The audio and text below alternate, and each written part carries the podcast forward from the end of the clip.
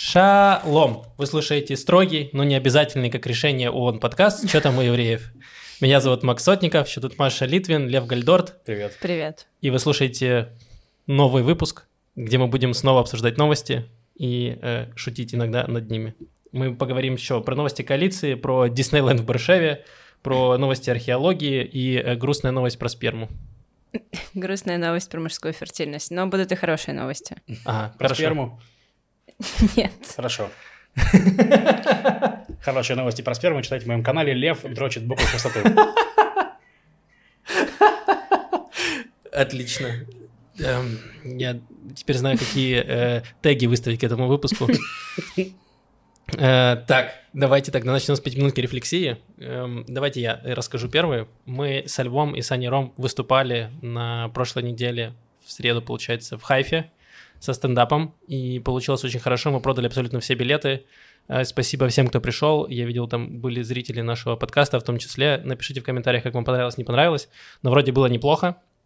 Вот, и даже эм, одна из зрительниц, э, мне кажется, ее зовут Наталья, если не перепутал, подарила нам эти чудесные подставки под чашки. Спасибо большое. Да, причем, смотрите, мне подарили подставку по чашку в цвет наушников. Да, все идеально, полный матч. Э, Вот, супер, спасибо большое.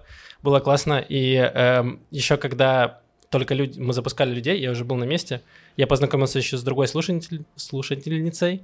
Э, И кажется, ее зовут Настя. И она сидела в первом ряду. И мне кажется, что эм, она, ну, типа, и э, она периодически разговаривала с подругой. И мне кажется, что это, возможно, она первый раз на стендапе, и она такая, ну, во время подкаста же я слушаю, можно разговаривать, ничего не мешает. Почему я не могу разговаривать во время, во время стендапа? Вот, и было иногда, иногда сложно, но это наша проблема, потому что нам, видимо, нужно чаще ездить в Хайфу, давать стендапы, чтобы люди там привыкли, что такое стендап, и Да, еще мне кажется, возможно, возможно, Максим, чисто так, э, ну, предложение тебе, стоит э, смешнее шутить, потому что на моем выступлении никто не разговаривал, если честно. Хорошо, хорошо, Лев. В следующий раз ты будешь выступать последним, когда у людей пиво как раз дойдет до мочевого пузыря, и они будут ерзать на стуле. Договорились. Я готов. Что у тебя было интересного? Во-первых, из интересного про этот стендап то, что я специально добавил маленький блок э, для хайфа, актуальный для хайфы, вот. И чтобы шутка в этом блоке сработала лучше, я добавил блок, блок с менее смешной шуткой. Так вышло. То есть, грубо говоря, я добавил два блока небольших. Один ради другого, а второй про хайфу. И забыл, забыл рассказать блок про хайфу. Вот, то есть они получили блок с несмешной шуткой, который, который должна была сработать через шутку на другой шутке. Вот, такая история, которую я забыл. Так что, друзья, приходите в Иерусалим обязательно в четверг этот. Да. Я расскажу там шутку про хайфу. Шутки про Иерусалим у меня нету. На, кстати, в Иерусалиме пока продажи так себе, мы продали, по-моему, треть пока билетов. Вот, так что эм, жители Иерусалима, если вы думаете, что наши шутки про Бершеву, а не только про Бершеву, они легко могут измениться на шутки про Иерусалим. Так что имейте совесть, приходите на стендап. Вот, будет хорошо. Да, у нас вот на этой неделе была такая история, что мы с Машей договорились э, давно пойти в музей. То есть там была просто экспозиция, экспозиция которая будет точно интересна Маше. Э, Выставка. да, я ее увидел где-то анонс, скинул Маше, мы такие, все, сходим. Она длилась три месяца, разумеется, мы спохватились последнюю неделю. Все, договорились, вот, все, идем. Пошли на выставку, и почему-то я был уверен, что она в музее Ану. Это музей диаспоры в Тель-Авивский. Мы приехали в музей Ану, и выяснилось, что она не в музее Ану. Мы показали охраннику, вот, смотрите, у вас выставка. Он такой, это не у нас, это в музее Эрец. Мы такие, блин. И, короче, был выбор или пойти в музей Ану не на выставку, которую мы хотели, или не пойти никуда, потому что музей закрывался, тот, тот, тот который О, боже. в итоге нам пришлось пойти в музей Ану. Вот. э, Но, в принципе, на самом деле, ну, прикольно. То есть они там, судя по всему, там не было ничего такого особенного. То есть мы, мы уже там были в плане, мы с Максом там даже подкаст записывали, который просто не вышел. А он не вышел, да, в итоге? Вообще не вышел. Ты что, я же его не домонтировал. А, э, да, там был потрясающий подкаст из музея, когда он только открылся с э, Вадимом Блюминым, кажется, да? Э, Нет. Нет, э, с Ромой Коганом, Ромой с куратором музея. Да, да. Э, Потрясающий был подкаст. Очень жаль, что э, звука тут звука Давайте, давайте запишем еще один, потому что я не досмотрела музей Анны. Мы успели половину примерно. Ну, может возможно. быть, что-нибудь придумаем. Да, возможно, у тебя будут вопросы к музею, куратору музея конкретно уже, и тогда мы это сделаем более интересно. Почему выставки... У меня, выстав- есть, у меня есть вопросы к бургерной рядом с музеем. Я, можно расскажу? Да. подожди. Я Э. хотел просто сказать, что, наверное, вопрос будет такой, почему эта выставка была не у вас, а в музее Эрец Исраэль. Это на каком основании вообще? Да, что за мы выставка ехали была? к вам на эту выставку. Там про магические традиции у разных народов. О, круто. Звучит интересно. Вот, я собираюсь туда поехать сразу после брака в понедельник. А, она еще- идет? Да, да, осталось буквально пару дней, до 21 или до 22 ноября. Скорее всего, подкаст выйдет, и она уже закончится. Да. Э, так вот, продолжение этой истории. Мы, значит, пошли не в тот музей, это была не очень страшная ошибка. А потом мы пошли поужинать после музея в бургерную, она была рядом. Я увидела, что можно добавить в бургер перец хабанера, и я подумала, что это перец халапеньо, и попросила его добавить мне. И я съела... Я, я была очень голодная, я съела половину бургера, прежде чем я поняла, что происходит. Происходили ужасные вещи. У меня во рту происходили чудовищные вещи, и я просто сидела и минут 20, если не больше, ждала, пока это закончится, и я смогу снова э, чувствовать свой рот и не хотеть умереть от этого. Да, я сижу ем, ем спокойно, Маша меня смотрит, Лев, Лев, мои губы сейчас физически горят. Человек подходит такой, можно подкурить, пожалуйста? Вообще без проблем можно было бы это сделать. Большая ошибка. Что у тебя было интересного? Кроме э, Интереснее, горящего чем горящего это, рта. мало чего. Э, У меня был очень приятный день в школе в пятницу. Я э, подменяла, проводила урок у 11 класса, у которого я обычно не провожу уроки. Это я первый раз с ними виделась. И они, значит, были такие приятные полтора часа. Они сделали комплимент моим сережкам, они сделали комплимент моему луку в целом, они сделали комплимент моему уроку, сказали, что очень классный урок, им очень понравилось. А я половину времени их готовила к контрольной этого урока. То есть, да, понимаете? Вот, потом я шла по коридору, мне навстречу шла семиклассница, э, угостила меня пончиком, который я напекла на уроке готовки. Потом я встретила другую семиклассницу, она спрашивает, а ты, э, ты администратор Хинух от Министерства образования? Я говорю, да, а что? Она говорит, вот, я слышала, что там сокращают бюджет, э, волнуюсь за тебя, за твою зарплату. Я говорю, спасибо большое, не волнуйся, все хорошо. А про себя думаю, никакая зарплата, никакие деньги мне не окупят, ну, как бы всего того, всех этих вечерних зумов с Министерством образования, прыгающих по партам семиклассников, каких-то еще вещей, переносов бесконечных. Я работаю здесь за комплименты и пончики. Блин, я представляю, что у вас за школа такая? Просто идет первоклашка такой, типа это, а где у тебя пенсия хранится? Тут на рынке просто жесть. Фейсбук увольняет, там тысячи, там Твиттер половину людей сократил. Как ты вообще выживешь? Я боюсь взрослеть. Я три раза остался в первом классе. Физрук такой подходит, я надеюсь, твои сбережения не в крипте. Не совершай мою ошибку. Просто вкладывай всего в подтягивание. Ой.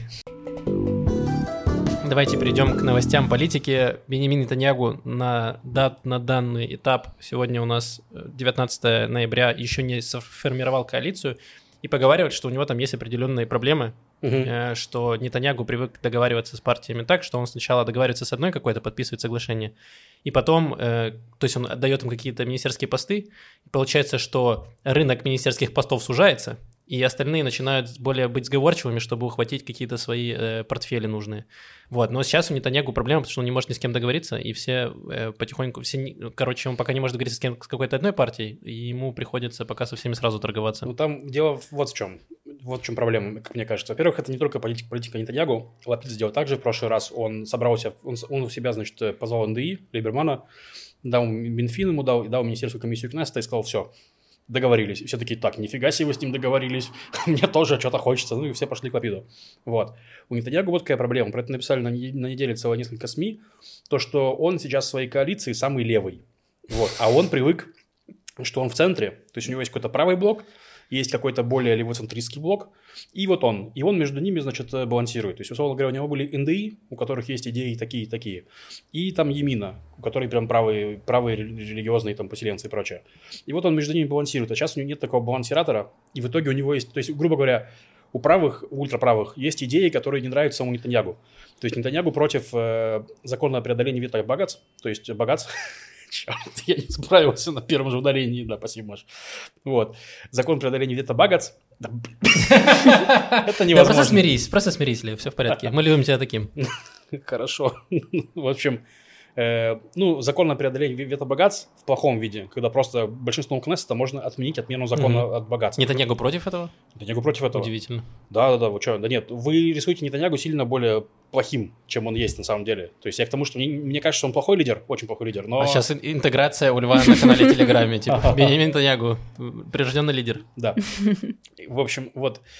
Э, И, значит, ему неким балансировать. Вот. И еще проблема, что блок Смотрича и Бенгвира, который религиозный сионизм, это, по идее, две партии, которые объединились перед выборами. Они должны были после выборов разойтись на две партии, на два блока, да, ну, на две партии, точнее. Но они решили, что на время коалиционных переговоров они останутся одним блоком. И это осложняет Нетаньягу с ними переговоры. Потому что с, одной партией ну, то есть с меньшими партиями на них можно сильнее давить, грубо говоря. Вот. Ну и на самом деле не совсем, как ты говоришь, то есть он договорился уже с э, Ярду Тура, э, есть договоренности у него, есть договоренности с э, Бенгвиром как раз, что он Но они не получает- подписали пока ничего. ну да, да, да, хорошо, еще пока не подписано, договорились. Вот, э, да. Но вот у него есть проблема со Смотричем, это который религи- сам религиозный сионизм. Э, вот, он его там хочет задвинуть его требования. Смотрич хочет или Минфин, или Мин- Мин- Минобороны. Ни то, ни то ему Нетаньягу не хочет давать. Вот, и вот они сейчас воюют. Э, на фоне этого есть такая, была еще публикация в газете «Маариф», что США ну, дипломатическими усилиями очень сильно давят на Нетаньягу, на, на э, Лапида и на Ганса, чтобы они от- отринули свои э, ну, эти разногласия и объединились в правительство центральное такое, ну, правительство большинства, как сказать, э, национального единства. Вот, э, потому что им очень не нравится идея э, Бенгвира как министра, не очень нравится, хочется с ним вообще коммуницировать и так далее. То есть, ну, слишком, ре- слишком э, ретивый чувак для них. Вот, и то есть раньше это все, ну, то есть, собственно говоря, в чем интересно слив Марива? Мы в США говорили об этом прямым текстом, но в газете Марива написано, что они начали прям мошнить. то есть, что они начали переходить к Лапиду, там, с ним торговаться и так далее. Вот, э, вот такое вот дело. Ну, то есть, Так, а, вот смотри, например, эм, сейчас Ганс с Лапидом договариваются, идут в коалицию с Нетаньягу. Ты как человек, который голосовал за Лапида, как ты это воспримешь? Ну, я нормально восприму это, на самом деле. Если они получат, если они получат там нормальные в плане... э, если ко- коалиционные соглашения будут какими-то нормальными, ну, в плане они договорятся сделать какие-то вещи, которые меня будут устраивать в этом правительстве, то для меня это лучше, чем э, правительство, грубо говоря, Бенгвира, Смотрича и Нетаньягу, которые точно не сделают ничего, что мне нравится, и сделают очень много того, что мне не нравится. Блин, получается, Биби снова всех переиграет, потому что Да. изначально все же шли эти партии, Лапида, Ганса шли, типа, мы не Биби, мы с Биби не сядем, и тут Биби такой, «Ф, не хотите садиться, пожалуйста, вот вам еще стул хуже. И они такие, Ну, реально так. Вот. Но опять-таки, ну реально переиграл, во-первых. Ну, если это случится, то реально переиграл. Но шансы невысокие, потому что Нетаньягу придется это продавать своему электорату еще, во-первых. А он э, свою компанию строил на том, что Лапид левак, который там ужасный. Вот. Э, Это такая же история будет, то, что у него электорат еще сильнее уйдет к партии Бенгвира смотрит, если она будет дальше в оппозиции, скорее Мгм. всего. Потому что они будут его критиковать прям справа, но Нетаньягу не сможет принимать там суперправые действия. Ну, короче, слушай, ну это уже была эта история, когда он в коалицию с Гансом вошел ну, и Лапидом, и как будто тоже критиковали. Я Лапида не, Лапида не Э, вошел, Лапид ушел Не. Да, Лапид ушел, ну, в смысле, с Гансом, и у него рейтинги остались такие же, типа, вообще не пострадал никак. Да, но это вопрос. воп- ну, вопрос. Реально ли вот так вот или нет? Ну, это знаешь, как с Путиным, типа там, ну, россияне сейчас сбунтуются, вот он сейчас мобилизацию сделает, сбунтуются. Ну, сейчас он э, каждому мизинец отрубит, точно после этого точно сбунтуется. Ну, сейчас он там это, ну, вот это вся фигня. Ну, это... Не знаю, интересно. Ну да, окей, ладно, Но хорошо, будем шан- следить. шансы не очень высокие, потому что, кроме того, что это Нетаньягу, для Нетаньягу проблематично, ну, также это будет проблематично для Лапида, для Ганса, ну, для многих, по сути. То есть это для всех проблематично, но США могут очень сильно давить. Посмотрим, что будет. Ну да, будем, будем следить за этой ситуацией. Продолжим традицию последних выпусков подкаста, где мы говорим про э, какие-то антисемитские заявления в э, США, которые происходят. До этого мы говорили про Канни Уэста, потом был э, Карри Ирвинг. Что-то, И- мне кажется, мы просто чморим э, чернокожих, нет? Да, есть такое. У нас теперь такой подкаст. Эм, В общем, Не чморим, а отвечаем На той же монетой. Да, на А. самом деле там не то чтобы чморение. Короче, есть такой комик Дэйв Шапелл, это один из самых богатых, востребованных комиков. И он выступал в, на шоу SNL, это одно из самых э, важных и Богатый крупных- востребованный шоу. Популярных. Да, да, но популярных, и таких оно очень долго идет, и оно, ну, типа, суперзвездное шоу, и там часто есть приглашенные комики, которые вначале, они как ведущие, дают- делают какой-то монолог э, со стендапом. И вот, и Дэйв Шапел выступил с э, 15-минутным монологом, и там где-то минута 3-4 он, собственно, шутил над э, ситуацией с Канни Уэстом и э, и сделал там несколько шуток и про евреев, и как раз э, зрители немножко разделились, особенно еврейские, в плане того, были ли эти шутки оскорбительные для евреев. Там в целом, в основном зацепились за несколько шуток. Одна из них была такая, что э, типа если э, э, афроамериканцы собираются в кучу, то это банда, если итальянцы собираются в кучу, то это мафия, а если евреи собираются в кучу, то это совпадение.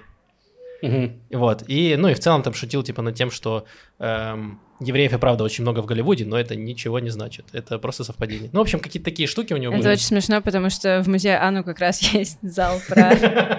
Про Дэйва э, Шапелла. Да, про кино.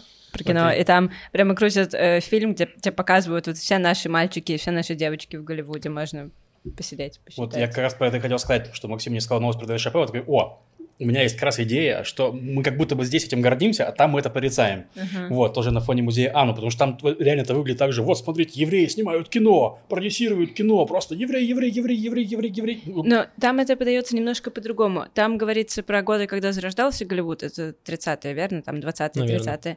И просто в те годы, как и во многие века для этого, не очень много было выбора у евреев, куда пойти, потому что в большинство мест, большинство профессий евреи не пускали, а профессия актера считалась, ну как, эм, в общем, не очень почетной профессией. Мгм. Это сейчас, ну не то, что почетно, но, не знаю, гламурно.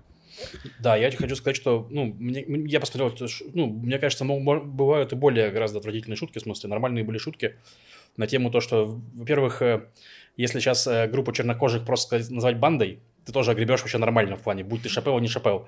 Итальянцы пока еще не, так- не настолько угнетаемое меньшинство, поэтому ничего не будет, поэтому, ну, на самом деле, если уж так аналитически разбирать шутку, то это просто, ну, она шутка, ну, в плане, это шутка, она построена на забавной, на забавной штуке, типа, и там, ну, такой смешной вывод, ничего такого нет, мне кажется. Вот, и, короче, мне, мне они показались эти шутки прям какими-то ужасными. Ну, Да, ну там в целом э, претензия была в том, что он э, как будто поднимает э, какие-то вещи, типа что... эм, ну, то, что мы говорим, типа, можно ли шутить там на, на запретные темы какие-то, где грани юмора или нет. То есть он там шутит немножко, типа, над, над Холокостом, не тем, в плане над тем, как некоторые воспринимают Холокост. Типа то, что Каривринга нельзя обвинить в... э, он, типа, не причастен к Холокосту, потому что он даже не уверен, что он существовал. И, ну, то есть, короче, евреи, некоторая часть евреев, э, как раз они против того, чтобы э, какие-то антисемитские высказывания, они высмеивались в плане того, что это незначительные. То есть там часть шуток была построена на том, что ну чего вы доцепились до Kanye West, он просто, ну, типа, на приколе чел. Мгм. Вот, он постоянно говорит какие-то такие вещи, и в целом, что, ну, типа, нет смысла до этого цепляться.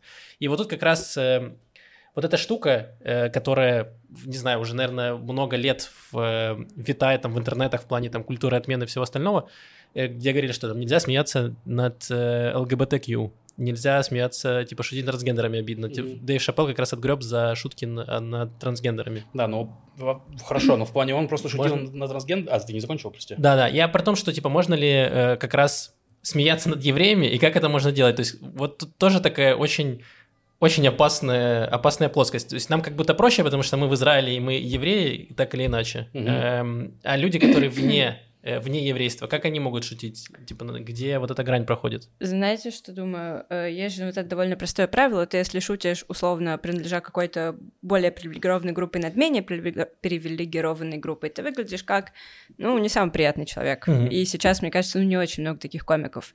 Если ты, находясь в менее привилегированной группе, шутишь над более привилегированной группой, это самый лучший, ну, как научно доказано, что Панчап. вот такой юмор нам очень Да. нравится. Это политическая сатира на этом основана. Но э, с евреями действительно такой... э, спасибо, да, там, протоколам сионских мудрецов, всем таким вещам. Эм, это группа, которая некоторым кажется довольно угнетенной, а некоторым кажется, ой-ой-ой, какой привилегированный. Вот он. И это... В общем, это правда, это очень странно. Это, это Да, большая... это вечная проблема еврейского дуализма. Что такое еврей? Это, это нация или это религия? Там, еврей это угнетенный или не угнетенный? Вот это все вот это в постоянном Да, вот, вот. И находится. в, в этом прикол, что да, как будто для части, большой части населения еврей это какой-то синоним успешности. То есть э, я знаю много историй, когда в России люди ходят в синагогу только потому, что это типа круто, что э, ты обрастаешь. Я серьезно говорю, то есть есть люди, которые вообще не евреи. Обрезание! Это круто! Да, эти, что, типа, эти люди не ходили вечером мимо Таханы Мерказит. да, но я имею в виду, что они типа такие, вот, в, э, у евреев крутятся бабки, и чем больше мы будем тусить с евреями, тем мы обрастаем связями, и значит вот Э, например, как в Голливуде, типа, что вот есть этот стереотип, что, значит, продюсеры все евреи, и, значит, они тянут своих евреев сниматься в кино. Угу. Мне кажется, это какая-то очень странная вещь, когда ты начинаешь считать э, евреев или считать афроамериканцев сколько. Ну, то есть давайте посчитаем, сколько христиан снимается в Голливуде, и, ну, или сколько белых. Так, то есть здесь считаешь, еще вопрос сплоченности, да? вопрос сплоченности комьюнити. Ну да, тоже правда. Я хотел сказать про шутки, что, ну, все достаточно просто. У шуток есть, э, ну, позиция некоторая. Например, были украинские комики, которые шутили над словом «жид». Ну, то есть они типа э, просто употребляли слово «жид» в плане синонима к слову «жадный». Вот. То есть это достаточно плохая шутка, потому что она стигматизирует, ну, в плане, вот, mm-hmm. типа, плохую черту за, наци... за нацию. То есть они говорили, ну, а что, жить слово есть польское слово, почему нельзя использовать? Ну, потому что нельзя, потому что, ну, не то, что нельзя, потому что нехорошо Потому что это. мы не в Польше. Да, вот, и вы не в Польше. Вот, но они приняли, извинились, вроде как сейчас у них, ну, я, я их знаю, они выступали, они по, по видеосвязи выступали здесь на вечере комедии украинской. А. Эти же ребята прям. Вот. Я вообще пропустил это. Да, ну вот, такое было. И, грубо говоря, Дэйв Шапелл не шутит не над тем, что евреи жадные, не над тем, что евреи распяли Христа. Ну, то есть не над всем этим, правильно? То есть он шутит над, над, над восприятием как раз-таки. То есть он шутит, что забавно, что вот они такие сильные, но и воспри... ну, как раз вот над, над этим дуализмом он, по сути, шутит. Мне кажется, это нормальная база для юмора. То есть нет здесь никакого mm-hmm. оскорбления или принижения и прочего. То есть, ну, в таком духе. Вот, я считаю нормально. Да, в целом я согласен, там ничего такого особо оскорбительного не было. Э, вот все. А про вот, кстати, мысли про Кани Веста и про э, Кари Ирвинга. Ну, реально, давайте просто перестанем воспринимать мысли великих баскетболистов. Рэперов. Да, про рэпера интересно, потому что, ну, дело в том, что у Кани Веста, насколько я знаю, это вроде как известный факт, что у него биполярное расстройство. Да. Вот. И чувак находится явно в мании, вот. Ну, типа, что вот эта вся, вот вся текущая история, это явная биполярная мания. Вот, и все такие его судят, что вот Канни Вест э, дебил, да. Но проблема, что, ну, в смысле, для меня это достаточно личная история, биполярная. у меня нет биполярного расстройства, у меня есть, ну, близкая очень подруга, у которой биполярное расстройство. Я видел это вблизи, достаточно страшная, страшная штука. Но проблема, что у вас очень мало контроля над человеком, который находится вот сейчас в мании и не хочет это признавать. То есть его насильно в дурку очень сложно запрятать, реально. Там, для этого нужно, чтобы ну, родственники объединились, там, получили какое-то разрешение. Тем более, если это рэпер Kanye West, у которого, ну, ты к нему так не подъедешь, даже если его батя, мне кажется. Вот, ну, серьезно. Ну, просто у меня была проблема, ну, такая тема, что знакомый мой, э, у него была мания биполярная, и он творил лютую дичь. Я прям вижу, что это мания, я ему пишу, чувак, вот смотри, я там ну, прекрасно понимаю, что с тобой происходит, я это видел, хочешь, как, как я тебе могу помочь? У меня, я говорю, у меня это вот есть знакомая, которая такой, пришли мне контакты знакомой, я ее вылечу. Я вылечу от биполярного расстройства, там, Оксимирона. Ну, тут реально такой чувак пишет. Я такой, и ты ничего с ним не сделаешь. Он, вот он у него, пока у него не прошел этот острый период, он попустился, и сейчас вроде нормально все у него, я надеюсь. Вот. Тут такая же история с Канни Вестом, что мы воспринимаем вот его все эти заявления сейчас как серьезные, хотя явно он сейчас не в себе. Слушай, ну мы же идем к тому, чтобы считать э, людей с биполярным расстройством как или другими ментальными проблемами как полноценных э, граждан и относиться к ним с таким же, ну, типа, серьезностью и уважительностью. То есть не говорить то, что у тебя биполярное расстройство, значит, ты несешь какую-то чушь. Можно вообще к тебе не прислушиваться, к твоим идеям. Это вот, опять же, опасная вот эта грань. Ну, и да. с другой стороны, ну, типа, это не может... Э, можно ли, может ли э, вот это любое там какое-то ментальное расстройство оправдывать твои какие-то антисемитские или другие э, высказывания.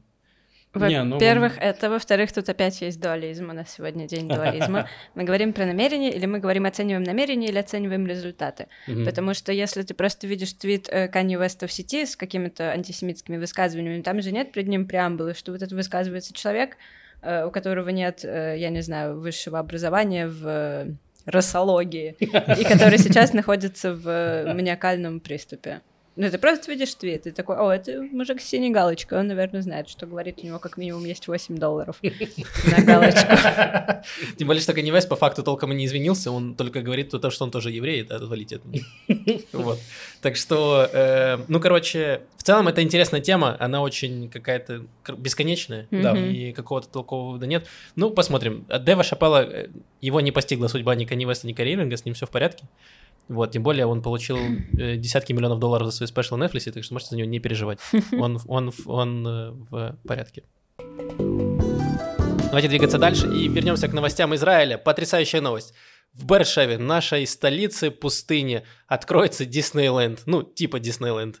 Просто в Бершеве построят э, самый большой парк э, аттракционов и развлечений в Израиле, и это будет где-то через 4 или 5 лет. Ну, То есть в переводе на израильское время через 20. Ну, судя по тому, как открывают у нас метро, этот трамвай туда. И там главным атра- аттракционом будет огромная сито, которая будет просеивать бершевский песок. Я читал ну, статью, и там заявление про то, что типа этот парк аттракционов даст кучу рабочих мест. И, по-моему, возможно, я прочитал криво, но там ничего не было написано про туристов. То есть они такие, мы построим парк аттракционов, чтобы 150 человек получили работу наконец-то. П- Придут люди, не придут, нам все равно. Эти люди хотя бы не будут стрелять и воровать, они будут э, Не могут работать. катать друг друга. Ну, возможно, да. Класс. Не, ну на самом деле вы не, не- не недооценивай то, то, насколько некуда сходить в Израиль. Во-первых, во-первых... э, Особенно да, в Баршеве. Да, да не, ну, я думаю, что до Бершева не так дол- долго ехать. Но Подожди, в смысле некуда сходить? Есть как минимум два музея в Тель-Авиве, как мы узнали с тобой сегодня. И Да, одна ты, бургерная. э, ребен- Ты с ребенком не сходишь э, в музей. Он- В смысле? Ну, ты с ребенком сходишь в музей, если он умный ребенок. Не так это работает. Хорошо. Ты берешь Короче- ребенка, ведешь его в музей, потом в другой, в третий, а там и ребенок, глядишь, умнеет. Ну, просто у нас, у нас есть комик Дима Киселев, которого половина комедии построена на том, э, как он задолбался ходить с детьми везде. Ну, то есть там Так, главное, что э, не дети задолбались, он задолбался. Он такой, я больше не могу ходить по этим музеям. Невозможно. Не, ну его история о том, что нужно очень далеко ехать куда-то, чтобы ребенок там просто что-нибудь поделал базовое, там, на животное посмотрел на какое-нибудь. А тут, ну, в конце концов, рабочие места в Бершеве, я думаю, что бершевцы всегда мечтали, знаешь, ну, вот побыть этим чуваком, что, типа, чувак кидает дротик, а его он, он окунается в воду, если он попал. Ну, там Только нет воды, Только там, наоборот, типа не чувак, который сидит сверху, а ты, если попал дротиком, то ты окунаешься в воду. Вообще-то награда, да. Оставьте плюшевого медведя себе, дайте мне воды. Да. И там еще смешно, что там, там в этой новости упомянут мэр Бершевы, вот, его зовут, э, как? Э, Рубик Д- Данилович. Да, Рубик, Ру- Рубик Данилович. Так прикольно, что, э, А ну, у типа... него есть, у него есть, у него есть кубик. Я, я шутил над тем, что надеюсь, что он квадратный сам по себе. Нет, я просто хотел сказать, что Бершева настолько странный город, что не даже мэр без фамилии. Просто какой-то погоняло. Да. Эй, Данилович. Чё по кубикам? Блин, а Эм, прикинь, прикинь, прикинь, у него реально кубики пресса офигенные. И он такой, вот, я Рубик, и вот мои кубики. И вот это и выбрали. Я уверен, что сейчас в комментарии в- на Ютубе или в ТикТок придет этот мэр и будет писать. Нет, придет кто-нибудь и скажет, «А позовите, позовите в гости мэра Бершева, обсудите его. А почему мне нравится мэр Баршевы? Что вы себе позволяете? Я ничего о нем не знаю, но мне ну, заочно очень нравится его имя. Абсолютно. Да, фантастика. Блин, э, просто половину времени подкаста обсуждали имя мэра Брашева. Такой ему подкаст. Очень важный подкаст для новорепатриантов. Мы много важного рассказываем в своем подкасте, например, про то, как Ну, зовут ты сказал, какой какой строгий и необязательный. Да, да. Еще одна новость, которая... Она очень странная, и там есть эм, э, дуальность, как сегодня во всем нашем подкасте. Значит, про квартиру в Нейбраке. Нейбрак — это город э, рядом с Рамадганом и Тель-Авивом, ре- ультрарелигиозный, там живут харидим в основном, но не только. И, значит, эм, что там произошло? Квартиру разрисовали гигантскими российскими граффити. И владелица квартиры рассказала журналистам, э, что это произошло из-за того, что она показала эту квартиру паре русскоязычных людей. То есть русскоязычные чуваки пришли, э, значит, смотреть квартиру, и они разговаривали между собой на непонятном для соседки языке. Мгм. И соседка пришла к хозяйке этой квартиры и сказала, «Н- арабы не могут жить в Нейбраке, арабы здесь жить не будут. Вот, и потом на следующий день она пришла, а там все было, типа, расписано, типа, арабы, езжайте в свой Арбастан. И, ну, я не знаю, не знаю, где живут Свою арабы. арабскую федерацию. Да-да-да, что, типа, и да, она написала на стенах, что, типа, арабы не живут в Нейбраке. М. А выяснилось, что даже не арабы, это была реально русскоязычная А пара. выяснилось, что это не Бнейбрак, а Петахтиква. Вау. И это, ну, абсолютно, абсолютно отвратительно. То есть, во-первых, насколько... То есть, ладно, религиозные люди есть проблемы с английским и математикой. Но как можно не отличить русский от арабского, я не знаю. Ну, типа, насколько плохо нужно быть, что ты даже не понимаешь, как звучит арабский язык. Может быть, она просто считает арабами всех, кто не евреи. Возможно. Она Мгм. такая, в мире есть только две нации, еврейская и арабская. Еврейская и вторая. Вторая. А на остальных даже за нации не держится. Она такая, вы просто пыль под ногами. Тут вообще даже котироваться не Мне будет. отдельно нравится, что, ну, то есть получается, что это она раскрасила граффити собственный Да. дом. Да, да, ну квартиру, в, э, ну типа в доме. А, да, квартиру? Квартиру внутри. А, То есть, не, ну, слушайте, ну вот я буквально рассказывал на стендапе, что мне на двери в Новосибирске написали «Жидовское гнездо». Ну, нормально. Хорошо, что это не, не- не мне хотя бы. Я такой, да елки-палки, это серьезно, там какая-то вечная история, что такое. блин, эм, очень странно, что моя девушка живет в браке. Ну, типа на границе брака. И... э, А, твоя девушка арабка. Вот почему такой левак, Максим. Я родителям говорю, что нет, нет, она не русская, она арабка. Не могу вас познакомить.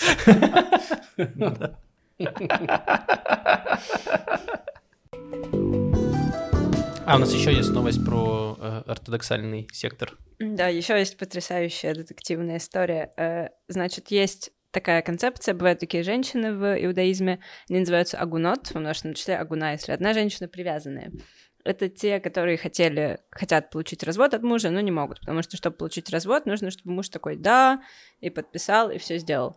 А если муж не хочет этого делать, или если он куда-то уехал и спрятался где-то в Австралии на Или в Афганистане. страусов в Афганистане, да, была такая история. Э, Или если он просто не хочет, эта женщина остается в таком полупризрачном фантомном юридическом статусе. Она технически жената, и она не может не выйти замуж снова, ничего она не может делать, и мужа у нее тоже нет. вот. И есть специальное подразделение, которое занимается поиском этих мужей. Мгм. Э, И была история о том, значит, ну, женщина Это ты про, обратилась... про Израиль говоришь. Да, в Израиле Потому есть. что в США я знаю, что это вообще такая это кри- Мгм. криминали... э, Ну, мы Да, рассказывали, в про США мы рассказывали, там была криминальная история. Там Да. этим занимался Равин, и он еще, в общем, и абьюзил этих женщин параллельно, но и помогал. Ну, то есть такой парень неоднозначный. Дуализм. Вау, Мгм. сколько дуализма. Это история из Израиля. Значит, женщина обратилась э, в суд, в Ра- Равинский, Равинский суд. Э, У нее была такая история, значит, ее муж занимался бизнесом, э, влез в долги, чтобы покрыть свои долги нормальные, он влез в долги у мафии, у кого-то там, в общем, связался не с тем, с кем надо. У него э, был долг в полмиллиона шекелей, ему начали угрожать, э, угрожать прямо вот приходить к нему домой, и он такой, ну все, I'm out. И решил исчезнуть, спрятаться. И она, в общем, поняла, жена, они им в районе 40, у них двое детей, она поняла, что все к этому идет, и говорит, «Ну, давай ты мне сначала дашь развод, а он такой, исчезает. Исчезает. И она обращается, значит, в этот суд, чтобы его нашли. И э, это подразделение по поиску исчезнувших мужей. Там, правда, там история такая, знаете, просто хайст. Это как будто бы специальный отдел ЦРУ, я не знаю, ФБР, Масада по поиску сбежавших мужей. Они, значит, с помощью технических средств и там своей сети шпионов его нашли через родственников как-то с ним связались, он очень долго не хотел выходить на контакт, не хотел говорить, где он. В конце концов, как-то они условились, что он им присылает примерную локацию, они приезжают туда, тогда он присылает им чуть более точную локацию. Он, значит, ну, все таки встретился не мог просто гэт по почте отправить? Очевидно, нет. Нет, там нужно, как я понимаю, как-то подписывать в присутствии свидетелей. О, господи. Причем там еще и свидетелей было недостаточно, но они как-то юридически с этим справились. В общем, эта женщина получила развод. Э, мужа не получила обратно.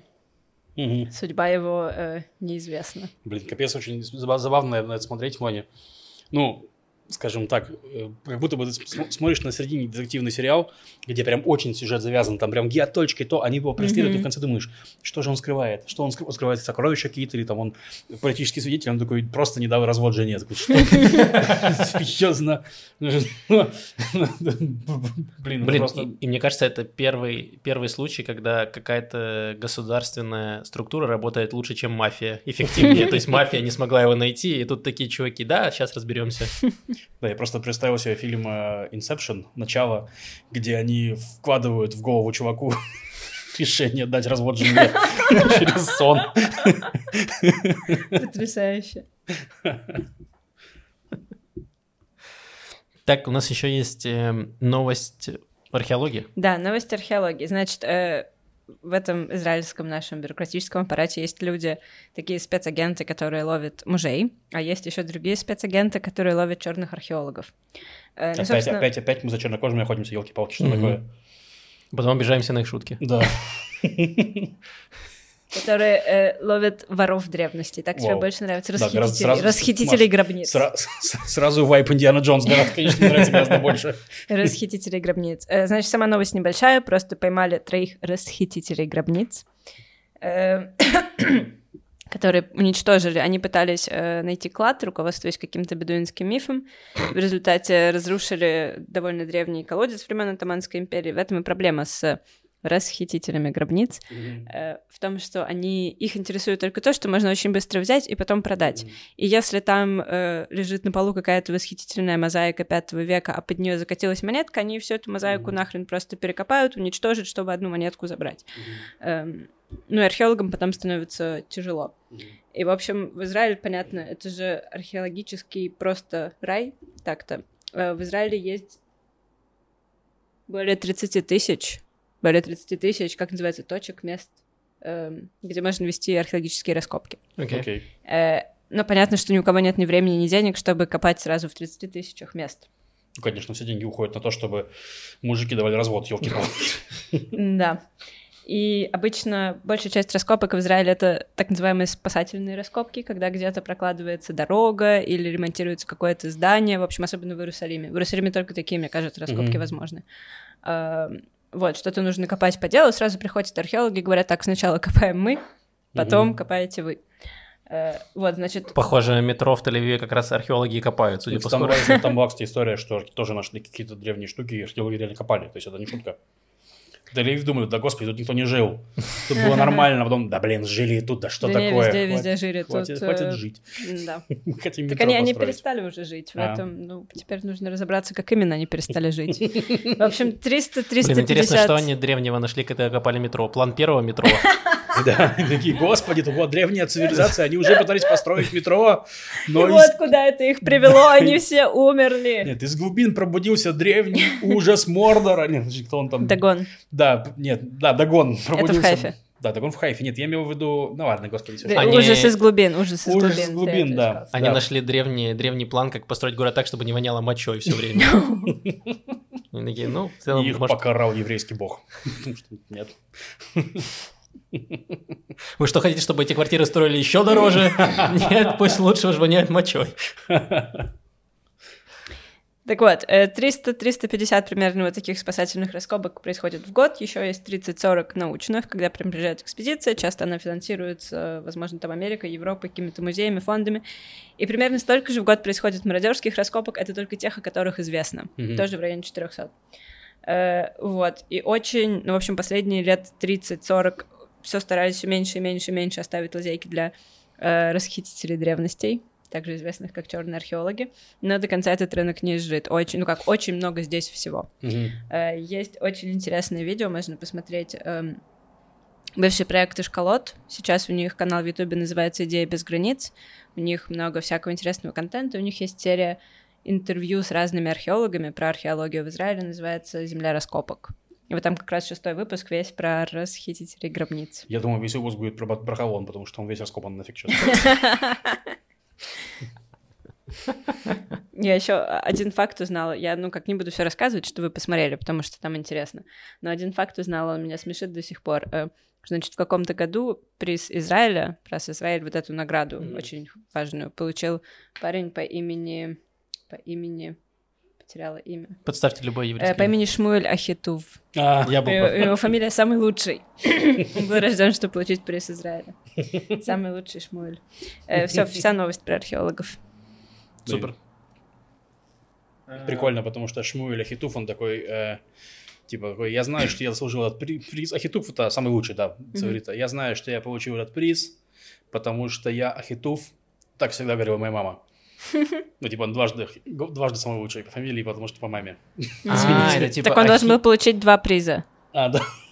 Мне ушла минута, чтобы понять, э, А. что Ахитов, а, все, а, а, вот это да. И по итогам это. этого выпуска Максим идет в Ульпан.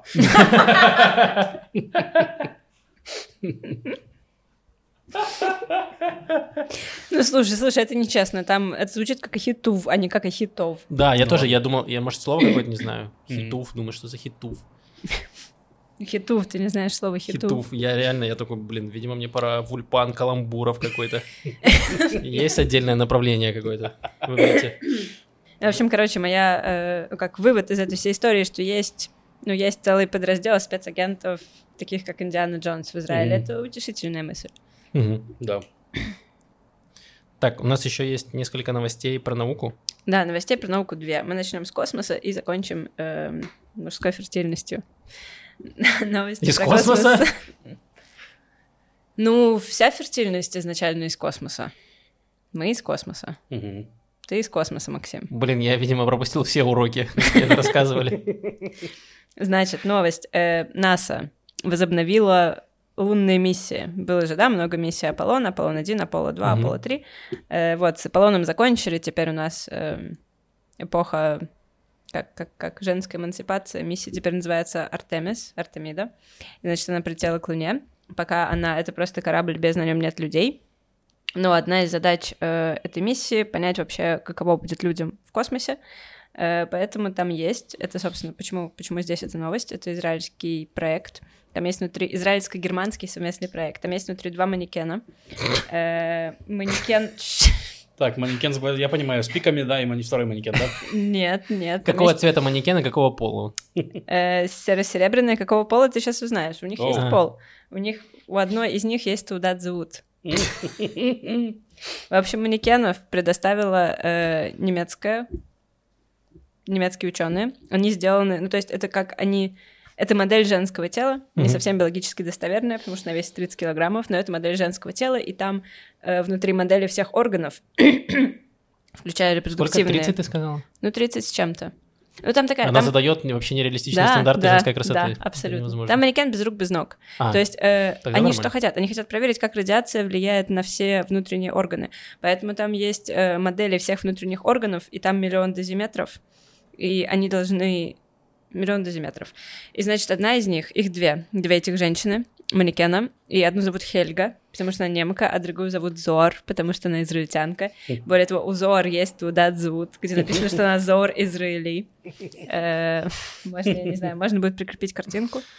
наверное, Прям да. настоящий туда зовут, там ее манекенское лицо. Ну, тогда зовут нельзя показывать, номер туда зовут. Не знал? Там номер 000000000, Тогда это вот не- я его испалила. Это не настоящий туда зовут. Максим, господи, можно тебя по ульпан душноты еще отправить?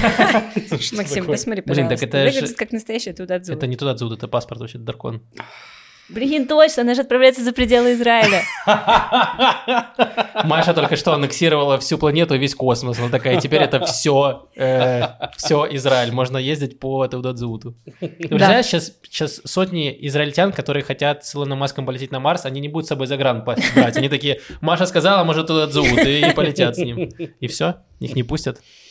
На Как Марс. хорошо, как хорошо, Максим, что ты был здесь, чтобы поправить меня. Отлично, Спасибо. супер. Э, так вот, значит, одну из них зовут Зоар, и она будет на ней надет защитный жилет, защитный костюм, разработанный израильской компанией. А другую зовут Хельга, и Хельгу вообще не жалко, ее отправляют так, без защитного жилета. И цель эксперимента посмотреть, как, э, ну, какой ущерб нанесет им радиация. Главное, что еврейку одели, они такие... «Э, У нее, у нее есть паспорт, она заслуживает на нормальную одежду. Да, это похоже Э, на к счастью- рекламу блиндомет, когда они это яйцо мы ничего не делали, а это яйцо мы обмазали пастой блиндомет, попускаем все в кислоту. Не-не, смотрите, э, понятно, почему у них нет рук и ног, потому что если бы у Зора были руки, то пришлось бы и локти прикрывать, да, там, если бы надо, пришлось бы закрывать колени. Очень много было Нет, бы я думаю, что у них нет рук, потому что если бы у них были руки, то немка бы задушила евре- еврейку. Извините. Одели, одели Ты еврейку, настолько не веришь в нашу девочку. а еврейку одели, это потому что немцы все еще испытывают э, эм, чувство вины. Да. Поэтому За одежду всю отобрали. снятую с евреев одежду. Понятно. А. Э, Ну, давайте, да, чтобы не заканчивать на этой ужасной ноте, я скажу напоследок, что в НАСА их называют не манекены, то есть mannequins, а moonekins. Oh. Like they put moon А, into mannequins. Кайф. Э, да. Значит, следующая новость, друзья, вы ее ждали. Ну, я Мгм. знаю точно, что Лёва ее ждал. Новость про сперму. Так. Новость заключается в том, что в мире... он ждал новость? Да. Хорошо. Я просто, если честно, я проглотил шутку, которую хотел сказать. И это, и это, и это вам на благо. Ну, ты нашел какую шутку проглотить. Она безвкусная, Маш. Хорошо. Новость заключается в том, что в мире стало меньше спермы. Ладно, это неправильно, я просто лишь хотела это сказать. Э, новость, и она плохая, печальная, заключается в том, что в сперме становится гораздо меньше сперматозоидов. Мгм. Это израильское исследование. И ну, как было несколько разных исследований, вот это последнее, оно охватывает довольно большой временной период, 50-летний, с 73 года по наши дни. Оно охватывает 53 страны. И э, из исследования, в общем, убрали, убрали все случаи, где мужчины жаловались на бесплодность, э, или там, где они делали попытки лечить бесплодность, чтобы получить как можно более честную выборку. И очень сильно падает количество сперматозоидов. Мгм. Э, Оно упало примерно на 62, не примерно, оно упало на 62% за 50 лет. И получается примерно на процент в год уменьшается, мне так нравятся ваши серьезные лица, уменьшается количество сперматозоидов. Э, пока мы в порядке, но если вы, пока вы в порядке, нет, ладно, мы как человечество, но если это будет продолжаться, то э, нас ждут серьезные проблемы, потому что сейчас концентрация сперматозоидов на миллилитр 50 миллионов, э, от 40 миллионов уже могут начинаться проблемы. То есть официально прям очень плохое число это 15 миллионов, но от 40 уже начинаются проблемы с фертильностью. И Мгм. как бы в целом это и проблемы с мужским здоровьем, э, и с продолжительностью жизни, все связано, к сожалению. Вот такая Подожди, я новость. ничего не понимаю. У То меня есть, вопрос, подождите, можно так? давай. А ультраортодоксальные мужчины участвовали в исследовании? Они сейчас слышали про это? Да. У них там просто по 10 детей там, ну я про это. Интересно. В целом, в Израиле я читал статистику, э, что два с половиной в среднем ребенка на женщину, и это число растет, типа, оно увеличивается в Израиле в целом. Число Да не, ну, Вот смотрите, детей. я думаю, что э, проблема в том, что будет увеличиваться. Если у человека нормальная фертильность, у Мгм. мужчины хорошая фертильность, то он может, и он ультратодокс, он может под по ребенку делать в год. Ну, точнее, женщина может по ребенку в год, у мужчины другие ограничения. Эм, но я так понимаю, что растет количество людей, которым становится сложнее зачать Мгм. ребенка. Не, ну и плюс то, что ты И говоришь... пока это не очень заметно. Мгм. Так может, Да. это и хорошо. Ну, типа, это спасет нас от Нет, это, ну, смотри, тут как вопрос, ф- хорошо ли это на там 50-летнем, э, этом, как его, да, или на там тысячелетнем. То есть, если этот процесс продолжится, то возможно, что просто человечество, ну, типа, оно выберет само, ну, как само в течение там тысячи лет. Там, условно, Мы станем как такое. эльфы у Толкина, только не такие красивые, не такие мудрые. И Просто будем размножаться вообще как эльфы. Вообще не как эльфы на Блин, самом деле. но, развивается же медицина в этом направлении, так что я думаю, что эту проблему решат. Ну да. Киберсперматозоидами. Ну да. Будем ли, мы людьми, Максим? Не, ну ты сможешь э, выбрать, э, как э, создать персонажа в игре, ты сможешь так создать своего ребенка, типа любые ДНК ему там дать, и все. Да, но это запрещено в большинстве стран. Пока. Пока. У них, у них не будет выбора скоро. Да. Ну, то есть, ну, да, ну, сейчас же уже есть что-то про, по поводу болезней, что можно избежать э, там каких-то Части, да. э, части болезней, которые передаются э, там наследственным путем. Вот, поэтому я думаю, что это все дело Прямо времени. вмешательством в ДНК или как это Я не, происходит? не знаю, не буду Нет, врать. ну да, мне кажется, не совсем так все-таки. Но нет, есть болезни, которые решаются там каким-нибудь уколом, там что-то еще, Мгм. там такие, ну да. Ладно, тоже мало информации. Но хотел сказать, что, ну, прикольно, что изучаются, и что изучается, но на самом деле, ну, грубо говоря, очень интересная вещь, что человечество сейчас проходит через процесс э, одомашивания. То есть, как мы одомашили скот, вот, а мы сейчас одомашиваем сами себя. В том плане, что... Не э, сейчас, а уже очень ну, много тысяч лет Да, много тысяч лет, но процесс еще и тоже, он растет, что мы... Да, ну, эволюционно это сейчас. вот, да. И, грубо говоря, э, есть такой эксперимент над э, Беляевки лисы, так называемый, в Новосибирске, где чувак, э, значит, академик Беляев, завел лисий питомник, и они, точнее, они отбирали лис по принципу доброты.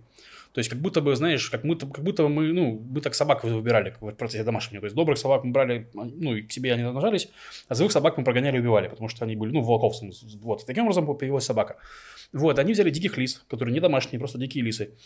И э, брали самых добрых, потом из тех, кто родился у самых добрых, брали еще самых добрых и так далее. Вот, и, короче, очень мало поколений нужно было, чтобы лисы очень сильно изменились, стали похожи на собак, в том плане и визуально, и по поведению, и по всему. То есть, ну, грубо говоря, вот у вас дикая лиса была, и вот стала, значит, это самое. Ну, типа, Мгм. такая супер добрая. Щеночек. Да, и это за него реально там поколение, мне кажется, там что-то 7 или что-то такое. Ну, короче, мало. То есть, в плане, ну, это реально мало. Вот. А у нас сейчас мы гораздо более мирные, гораздо более спокойные, чем были еще там 100-200 лет назад. И тоже этот процесс идет. И то есть идут изменения прям физиологические в организме. То есть и у лисы череп менялся, там все менялось. Вот. И у нас тоже меняется. Вот. Лев, ну а ты как, чувствуешь себя домашним? Или иногда хочется убежать в поля, бегать, резвиться, щипать травку, охотиться? Слушай, я максимально домашний, если честно. Мне прям нормально. Я тоже, честно говоря. Мне иногда хочется убежать в поле. Бежать в поле, знаете, вот... э, Где нет семиклассников, ты про вот это поле. Да, если бы я убежала в поле, а со мной убежал бы весь седьмой класс, то это вообще был бы не отдых. Я так скажу. Вот. Ну, короче, интересно за этим наблюдать, и прикольно будет наблюдать конец человечества на нашем веку. Вот и все. Ну, у нас есть все шансы так-то. Каковы причины, говорю, рокового падения, Мгм. драматического падения количества сперматозоидов? В моем телеграм-канале будет меньше постов. Причины, Лева, а не А. последствия. Понял. Извините, я перепутал. Э, причины там и внутренние, и внешние. То есть, во-первых, плохая экология. Мгм. Все, что там выделяется в воздух, и не воздух, очень нам вредит.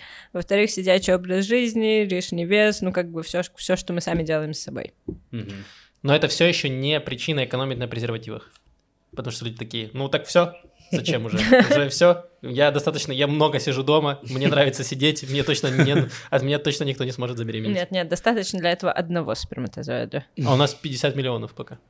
Пока да. Ну, тут, знаешь, э, вот зависит от того, хочешь ли ты забеременеть или не хочешь забеременеть. Я думаю, что если ты не хочешь забеременеть, то одного достаточно. А если очень хочешь, ну, как называется, закон Мерфи, да, то есть 40 миллионов может быть мало. Давай, у нас еще есть новость. э, Последняя хорошая О, новость. хороший красивый Нет. переход. Нет, погоди. Нет, нет, это новость про искусственное оплодотворение.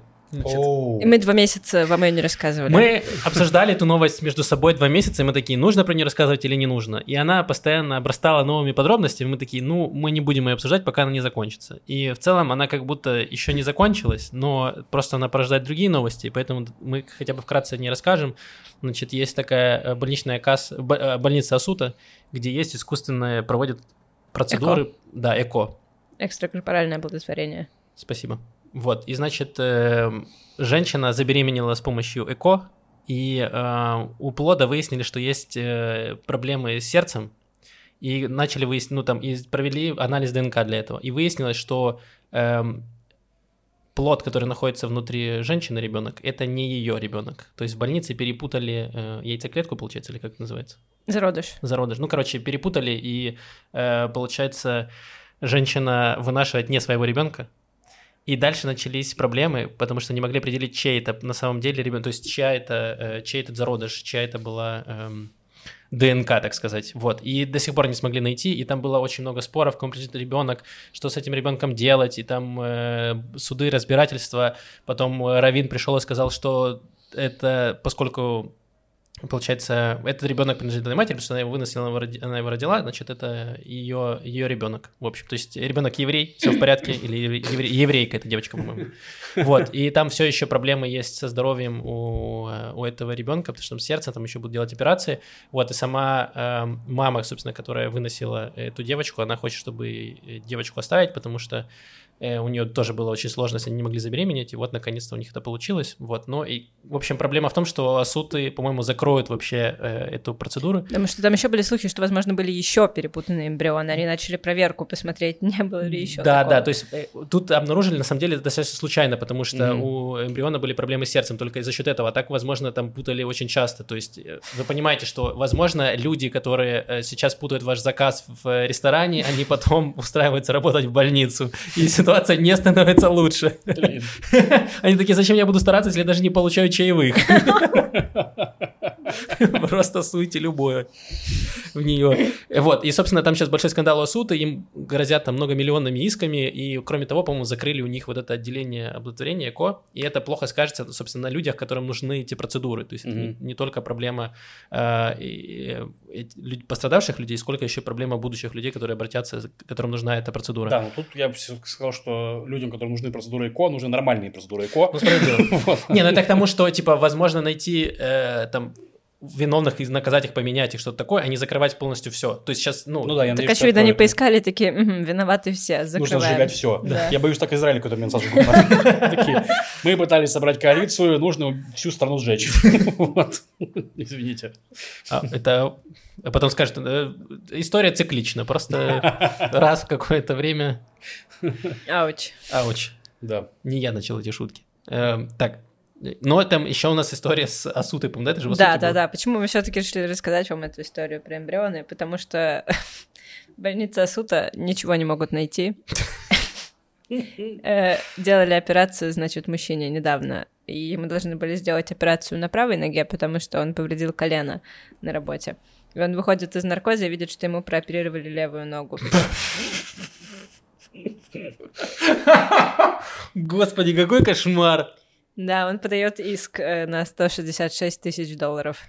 Какой ужас! Просто человеку разрезали колено, там связки, делают. Смотри, ну с одной стороны ужас, ужас. да, с другой стороны, во-первых, э, ему прооперируют два колена вместо одного, что в какой-то вселенной, возможно, лучше. Ну да, вот те, там те написано- люди, которые сидят на кассах, и такие три сникерса по цене одного, вот это Да, все. Даже в сути Это работает, они, понятно. Э, Во-вторых, там было написано, что он в каком-то несчастном, ну, несчастный случай произошел на работе, то есть он, получается, получил деньги от страховки рабочей, сейчас Мгм. еще получит деньги от Асуты, сможет купить себе еще пять коленей.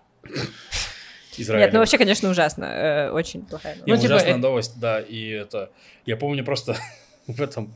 В «Докторе Хаусе» был, была серия, там был скетч про то, что там было несколько п- пациентов, ну, там прям история была потрясающе рассказана, прям ре- реально одна из... Она, по-моему, эта серия получила там, типа, у него Эмми, там, что-то такое. Собственно, про то, про то, как, про то, как Хаусу сделали операцию, и главное, начала болеть нога, вот эта серия. И там было, типа, два параллели показывали, как чувак пишет, типа, на ноге not this leg, ну, типа, потому что у него на одной операции должны были. А Хаус не хотел, чтобы ему вообще ногу, ну, операцию делали, он написал not this leg, на втором написал not this, this leg either. Вот, ну, то есть такая, короче, была шутка, в смысле, вот. Но интересно, что, возможно, если бы этот чувак так сделал, это бы сработало. Что врачи такие, так, написано не эту ногу, давайте, может, проверим. Хотя они такие, а что тут написано на английском, а плевать вообще. Мы режем. Да, ему просто нужно было как на наушниках на одном писать тело, на другом R. Просто они не поняли, слева от кого, от меня или от себя. Но они же вот так его развернули, они такие, ну вот это вроде правое, что... Короче, ну... Мое право или твое право? Да, да, да, именно, именно эти истории.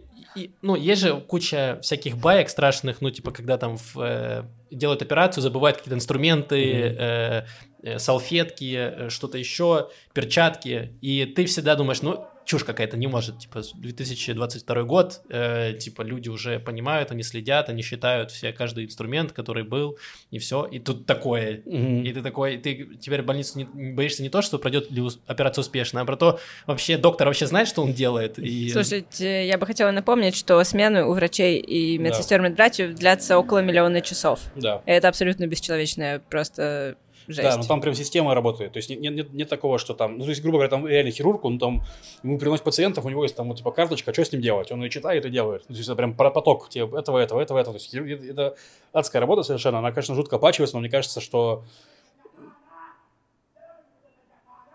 Звуки Батьяма. Да, звуки Батьяма на заднем фоне, я просто их услышал в наушниках, думаю, что происходит. Да, там кто-то кричит, я не знаю, слышно вам или нет, я надеюсь, что нет, э, но кто-то орет на улице очень громко. Очень громко, да. Вот, так потому что, да, смены жуткие, ну, то есть, и понятно, что даже системная, ну, ошибка в системе, нужно кого-то наказать, но я не думаю, что хирургом виноват, ну, в смысле, типа, что-то пошло не так, но базово это все слишком сложно, вот.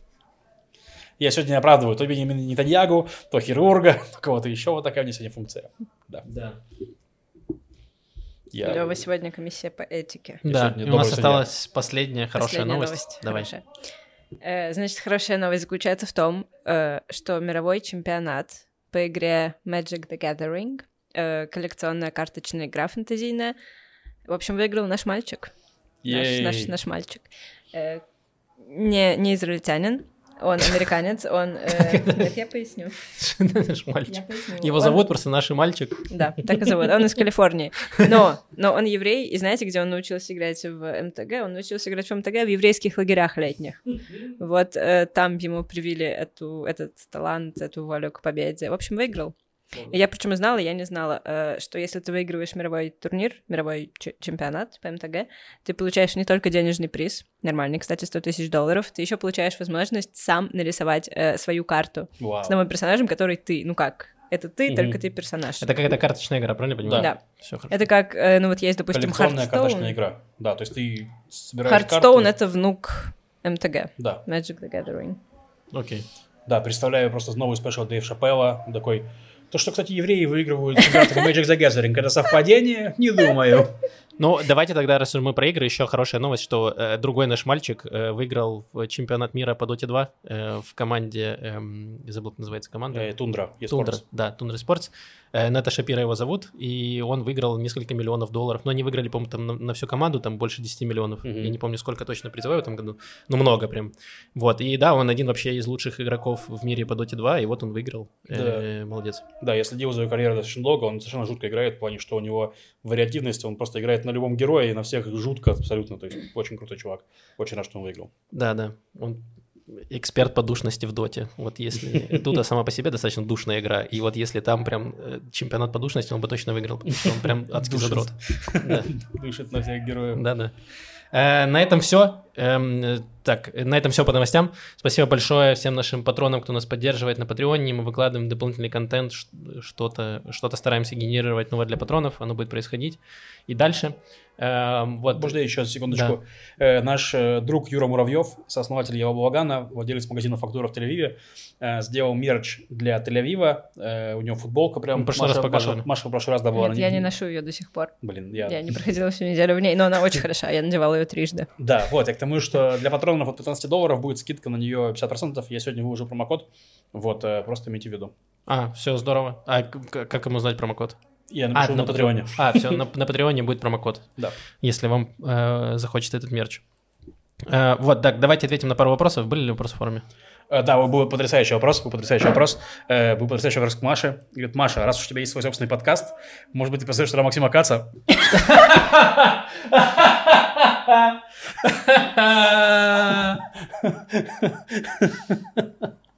Э, Следующий выпуск подкаста «Левиафан», который мы будем записывать, э, кстати, вживую на Лимуде в Твери. Если кто-то хочет поехать в Тверь на Лимуд трехдневный, чтобы послушать вживую нас с Женей, можно это сделать 1-3 декабря. Э, Значит, его тема «Метаморфозы». Мгм. Там же, кстати, Как будет- думаете, Максиму Кацу будет что рассказать на тему Да он пере- метаморфоз? переобувается на ходу, конечно, будет. Ладно, это шутка. Я хотел сказать, что я тоже буду на Лимуде с лекцией «Как сэкономить 600 шекелей на поездку на Лимуд». Вот. Но 1 декабря все же лучше прийти в Тель-Авив на стендап-концерт. Да, там я, тоже- там- там я тоже буду, кстати, да. Да, Я если что. летаю снаружи всех измерений, и там и там буду. Так, давайте тогда на несколько комментариев в Ютубе ответим. Э, Человек с, с именем Окапи Юзер пишет, никогда не была в Израиле, я правильно поняла из рассказа Маши, что Хайфа это что-то вроде Горгорода, где самые богатые живут на горе, а бедные под горой. Во-первых, да. Во-вторых, я ответила на этот комментарий. Э, Я предпочитаю думать, что это Шатрат. Ты город Вова? Ты не играл в Вов, да. Да. Да, там такой нижний город, э, он одновременно очень бедный, там всякие беженцы, ну, примерно как Флорентин. Э, Там и беженцы, какие-то очень странные люди, какой-то движ происходит, стоит, э, стоит Ксения Копчак, Хэрис, Хэрис Пилтон в оригинальном этом, продает э, кольца с бриллиантами и сумки бездонные. Ладно, на самом деле Хайфа, нижний город, он тоже там улучшается. Если, возможно, раньше он был хуже, то сейчас там много всех новых застроек. И я вам скажу, что э, есть квартиры, которые новые строят, новые дома. Там квартиры стоят очень дорого, очень-очень дорого. Они уже близко к, там, к Тель-Авиву приближаются. Так что Хайфа уже становится не таким дешевым городом, как он там считался еще там, лет 5-10 назад. Да, я помню, мы еще обсуждали, когда еще давно достаточно фильм э, с Максом и Машей Малах, когда еще была ведущая Маша Малах. Фильм про Хайфу. Вот, и там как раз было, было очень интересно, что там была Хайфа, там, по-моему, 60-х годов, 50-х годов, и там Нижний город было прям место, где живут э, вот прям тревожные люди, которые, если что, готовы сорваться, значит, в плавание, которые приехали после Холокоста, вот эти вот люди. Вот, и это прям ну, было интересно. Сейчас вообще такого нет ощущения, то есть, ну, общем, прикольно фильм. Не помню, Нет, называется сейчас фильм. там в основном такая, ну как, там барные улицы. Ну да, там, там тусовочные улицы. Там снизу. студенческий кампус есть, есть порт, в порту иногда бывают фестивали. Такая просто тусовочная часть. И сухогрузы. Ух, Да. как мы с вами надушнили в ответ на этот очень смешной комментарий. Да, Да. нет, нормально. Нет, ну, возможно, у нас в комментариях как раз очень много э, в комментариях, господи, в, к подкасту много комментариев людей, которые не находятся в Израиле, им тоже интересно Мгм. слушать. И это клево. Спасибо вам, ребят, что вы слушаете и поддерживаете нас. Спасибо. Э, Еще был за- забавный комментарий от Альберта Акермана, нашего постоянного, постоянного слушателя, э, который говорит мне, что я не соблюдаю меры пассивной безопасности езды на самокате, нужно повесить э, на торпеду иконку. Э, Я думаю, я на Алиэкспрессе есть много всяких апгрейдов для самоката. То есть, короче, это прямо... Если у вас не очень много денег, но вы хотите быть как э, в шоу Xzibit а «Прокачай мою тачку», вы можете все найти на Алиэкспрессе. Я ввел самокат, я нашел кучу разных фишек для самоката, крючки и всякое такое. Но я пока не нашел там установку для икон, знаете, чтобы там можно было поставить все. Подожди, так это та же, которая для телефона, просто ты икону туда ставишь вместо телефона. Она мне укажет путь, да, куда Да. ехать? В рай. Зачем тебе шлем, Максим? Это уменьшает твои шансы попасть в рай. Да, Ой. если еще подсвечу один комментарий Альберта, потому что в прошлом выпуске был вопрос про пенсионное накопление, или мы отвечали на это? Э, Ну, мы отвечали, что мы не знаем. А, мы не знаем. Вот, Альберт написал, что э, они узнавали эту тему, и выяснилось, что нельзя, потому что пенсионные накопления россиянина не принадлежат россиянину. Э, россиянин принадлежит право на какое-то получение этой пенсии, и все, поэтому не- нет, нет, нет никаких накоплений, это все миф. Вот. И вот, и к нам форму прислали, прислали, значит, э, описание схемы, как можно эту пенсию переводить в Израиль. Вот, э, я просто пришлю это, ну, анонимно, ну, сам напишу просто на комментарии, потому что там технический вопрос, как там, там, тут виза, тут Мгм. это, тут свифт, там, что-то там. Вот, вряд ли это всем интересно. Да. Э, Ну все, спасибо большое всем, кто пишет нам комментарии. Очень приятно их читать. Очень здорово. Э, Оставляйте свои вопросы, поддерживайте нас, подписывайтесь на социальные сети, поддержите, подписывайтесь на канал в Ютубе Яла Балагана. Мы хотим э, 4000 добить до конца, до конца года. Там осталось, по-моему, несколько сотен человек. Нет, там осталось 90 человек. на всё. 90. Вот видите, как быстро растет наш канал. 90 человек, пожалуйста, нажмите подписаться, если вы еще не подписаны. Э, На этом все. С вами был Макс, Маша и Лев. Услышимся через неделю. Пока-пока. Пока.